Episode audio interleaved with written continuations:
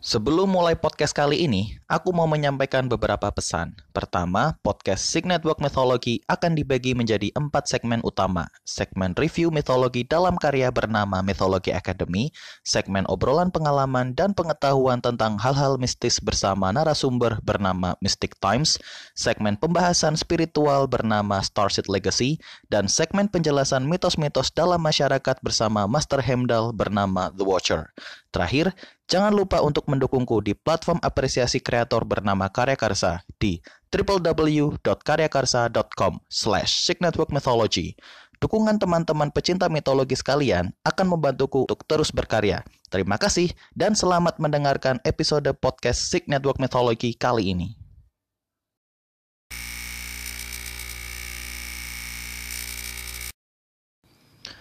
Halo semuanya, salam Starseed. Namaku Sik Aikis. Selamat datang di semesta Sik Network Mythology.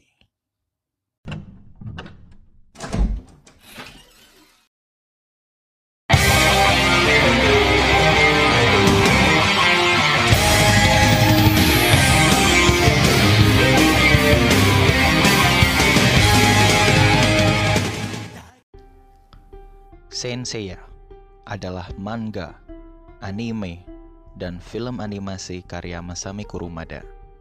Diproduksi oleh Toei Animation dan pertama kali tayang di TV Asahi pada tanggal 11 Oktober 1986 di Jepang.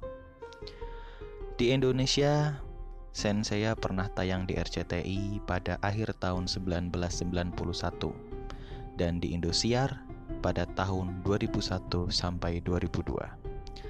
Senseiya bercerita tentang lima orang kesatria bernama Saint yang memiliki kekuatan alam semesta dalam tubuh mereka bernama Cosmo. Mereka mengenakan armor yang sesuai dengan rasi bintang bernama Cloth. Mereka berjuang untuk melindungi Sauri Kido, seorang wanita yang dikatakan sebagai reinkarnasi Dewi Athena dari sebuah misi pembunuhan yang didalangi oleh kesatria Gold Saint bernama Gemini Saga. Cerita versi Masami Kurumada, lima orang kesatria yang melindungi Saori Kido adalah laki-laki semua. Namun dalam versi Netflix, tokoh laki-laki bernama Andromeda Sun diubah menjadi tokoh perempuan karena selama ini banyak yang salah mengira kalau Andromeda Sun adalah tokoh perempuan. Yang akan dibahas bukanlah perubahan kelamin Andromeda Sun, melainkan unsur mitologi dalam karya Masami Kurumada yaitu Senseiya.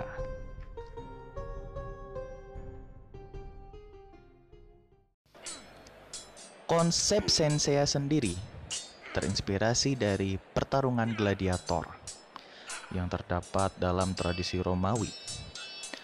Cloth atau armor yang digunakan oleh karakter Senseiya terinspirasi dari pakaian gladiator.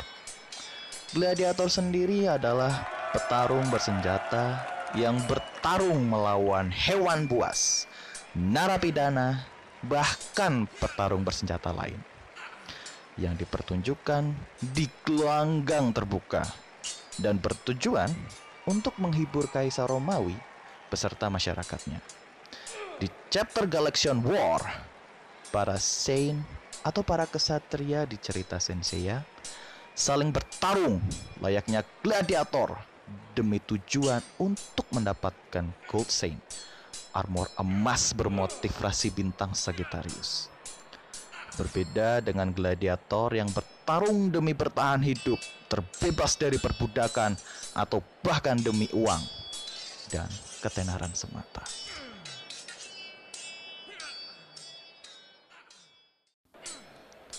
Cloth yang dipakai oleh para saint memiliki motif 88 rasi bintang yang berasal dari mitologi Yunani.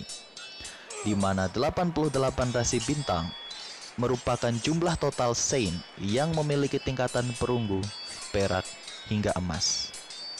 88 karakter saint ini menggambarkan pendekar-pendekar bintang atau Star Warriors yang terdapat dalam novel legendaris Tiongkok bernama Batas Air atau Water Margin atau Suikoden. motif rasi bintang yang dikenakan oleh lima karakter utama dalam cerita Senseiya seperti Pegasus, Cygnus, Dragon, Andromeda, dan Phoenix merupakan makhluk-makhluk mitologi yang terdapat di mitologi Yunani. Pegasus adalah kuda jantan bersayap yang merupakan putra dewa laut Poseidon dan Medusa saat Poseidon berhubungan intim dengan Medusa di kuil Dewi Perang dan Kebijaksanaan Athena. Athena yang marah dengan kejadian itu mengutuk Medusa menjadi monster berambut ular. Dalam berbagai cerita klasik mitologi Yunani, Pegasus digambarkan sering membantu dan menjadi tunggangan manusia setengah dewa atau demigod, pahlawan atau heroes, bahkan dewa.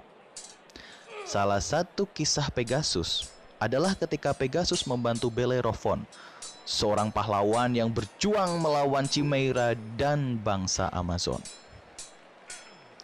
Cygnus adalah seekor angsa jantan yang memiliki banyak versi cerita di mitologi Yunani. Salah satunya, Cygnus merupakan jelmaan dari dewa petir Zeus untuk merayu Leda, istri Raja Sparta of Tyndareus yang kemudian melahirkan Gemini, Helen of Troy, dan Clytemnestra. Dragon adalah seekor naga yang sebenarnya muncul di berbagai kisah mitologi, bukan hanya di Yunani. Salah satu cerita yang dikenal di mitologi Yunani adalah naga bernama Leiden yang menjaga apel emas Hesperides. Manusia setengah dewa bernama Hercules membunuh Leiden demi memenuhi 12 tugas dan mencuri apel emas tersebut.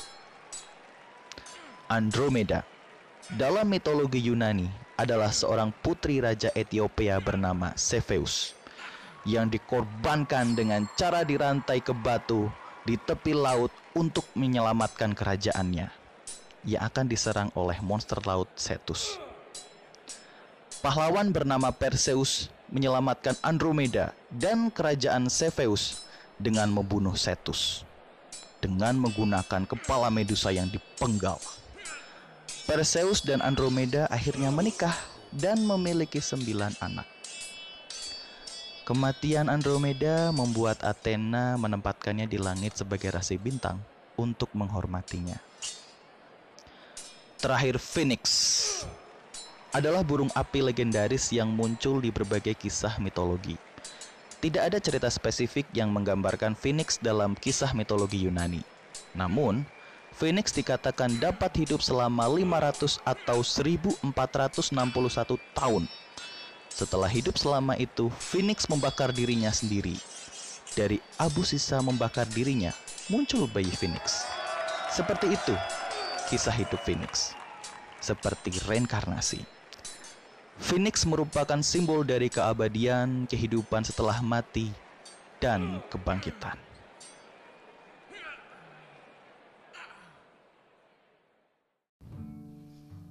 Kemampuan Cosmo yang ada dalam cerita Senseiya merujuk pada prana. Prana sendiri memiliki arti nafas kehidupan. Prana secara etimologi berasal dari bahasa Sanskerta yang berarti kekuatan hidup atau energi hidup yang tidak bisa dilihat oleh mata. Prana juga diartikan sebagai energi vital yang menjaga tubuh agar tetap hidup serta melindunginya agar tetap sehat.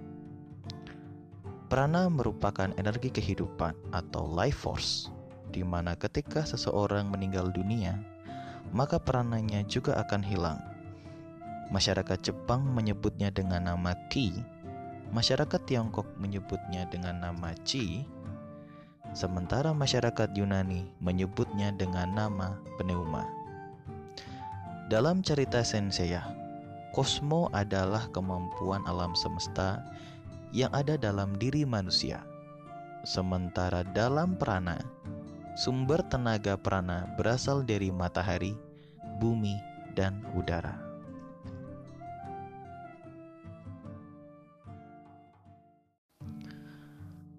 Dalam cerita Senseiya, mengenal istilah area shiki atau indera kedelapan yang sebenarnya merujuk pada delapan indera psikis atau the eight clear senses. Yang pertama adalah kewaskitaan atau clairvoyance.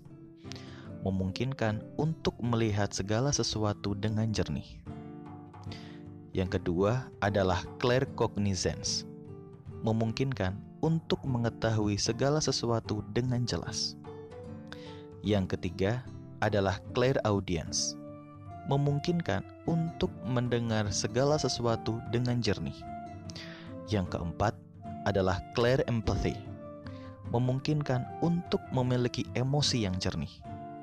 Yang kelima adalah clear sentience, memungkinkan untuk merasakan fisik secara jernih. Yang keenam adalah clear tendency, memungkinkan untuk menyentuh dengan jelas. Yang ketujuh adalah clear salience, memungkinkan untuk mencium bau segala sesuatu dengan jelas. Yang kedelapan adalah clairgustance, memungkinkan untuk menerima rasa dengan jelas.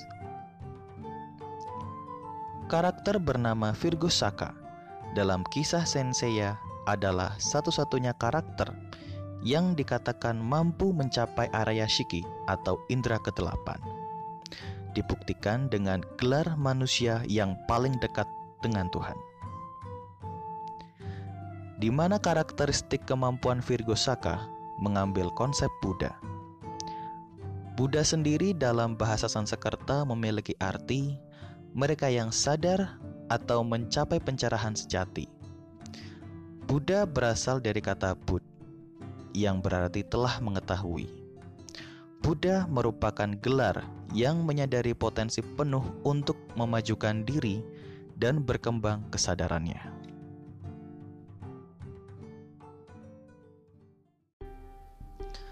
Dalam cerita Senseiya, Saurikido dikatakan reinkarnasi dari dewi perang dan kebijaksanaan Athena yang dipercaya dalam mitologi Yunani. Athena merupakan putri dari dewa petir Zeus dan dewi kebijaksanaan Metis. Karena takut Athena akan menggulingkan tahta, Zeus menelan Metis untuk mencegah kelahiran Athena. Hal itu menyebabkan Zeus menderita sakit kepala hebat dan memerintah dewa pembawa pesan Hermes untuk membelah kepala Zeus dengan kapak perunggu buatan dewa pandai besi Hephaistos untuk menghilangkan rasa sakitnya. Lahirlah Athena dari kepala Zeus dalam keadaan berbaju perang lengkap dengan pelindung kepala. Athena dikenal sebagai dewi yang menolong para pahlawan. Athena pernah membantu pahlawan Perseus dalam tugasnya untuk mendapatkan kepala Medusa. Atas jasa Athena, Perseus menghadiahkan kepala Medusa kepada Athena. Athena lalu memasang kepala Medusa pada perisainya yang disebut Aegis. Terdapat karakter dewa lain seperti dewa laut Poseidon dalam cerita Senseiya yang berseteru dengan Saurikido. Dalam mitologi Yunani, Athena pernah berseteru dengan Poseidon untuk memperebutkan kota Athena yang saat itu belum memiliki nama. Mereka berdua sepakat akan memberikan hadiah pada rakyat dan hadiah dewa yang dipilih akan menjadi pemenang. Poseidon menghantamkan trisulanya ke tanah. Lalu muncullah mata air. Tetapi karena airnya asin, hadiah dari Poseidon tidak berguna. Sementara itu, Athena memberikan pohon zaitun yang bisa dimanfaatkan untuk kayu, buah, dan minyak. Rakyat akhirnya menerima pemberian Athena. Dengan demikian, Athena menjadi pelindung kota yang sekarang dikenal dengan nama Kota Athena. Menurut Robert Graves, persaingan Poseidon dengan Athena dalam menguasai beberapa kota melambangkan konflik antara budaya patriarki dan matriarki.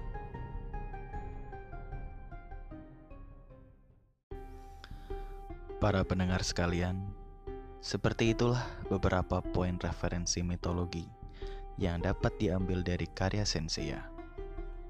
Apabila kalian memiliki poin referensi mitologi yang lain dari karya Senseiya, sampaikan dalam email at gmail.com dengan subjek ide untuk podcast mitologi atau kirim pesan ke media sosial podcast Sig Network Mythology seperti Facebook www.facebook.com slash signetwork Twitter www.twitter.com slash signetwork dan Instagram www.instagram.com slash signetwork Apabila email dan pesan yang masuk banyak, maka akan dibuatkan episodenya lagi. Sebelum episode kali ini berakhir, kita simak iklan berikut ini.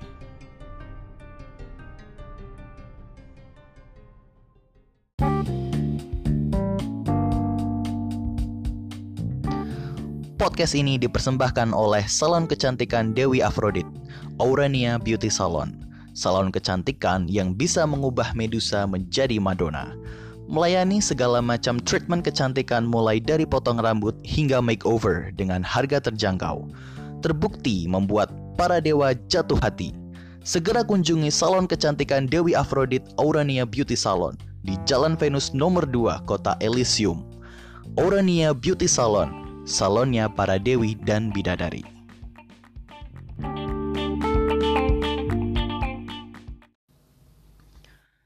Jangan lupa untuk selalu mendengarkan podcast Sig Network Mythology setiap hari Sabtu di aplikasi Anchor.fm www.anchor.fm slash signetwork atau di aplikasi Spotify.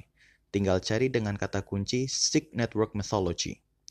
Follow juga akun media sosial Sig Network Mythology seperti Facebook, www.facebook.com slash signetwork, Twitter, www.twitter.com slash signetwork dan Instagram www.instagram.com slash signetwork. Jangan lupa untuk mendukungku di platform apresiasi kreator bernama Karya Karsa di www.karyakarsa.com slash signetwork mythology. Dukungan teman-teman pecinta mitologi sekalian akan membantuku untuk terus berkarya. Apabila kalian memiliki ide ataupun saran untuk episode podcast Sig Network Mythology, email saja ke sig.aegis@gmail.com dengan subjek ide untuk podcast mitologi. Ide terbaik akan dijadikan bahasan di episode selanjutnya. Terima kasih kepada para kontributor yang sudah memberikan masukan untuk episode kali ini. Terima kasih juga kepada kalian semua yang sudah mendengarkan podcast Sig Network Mythology. Sampai jumpa di semesta Sig Network Mythology selanjutnya. Aku, Sig Aikis pamit undur diri. Salam Starseed.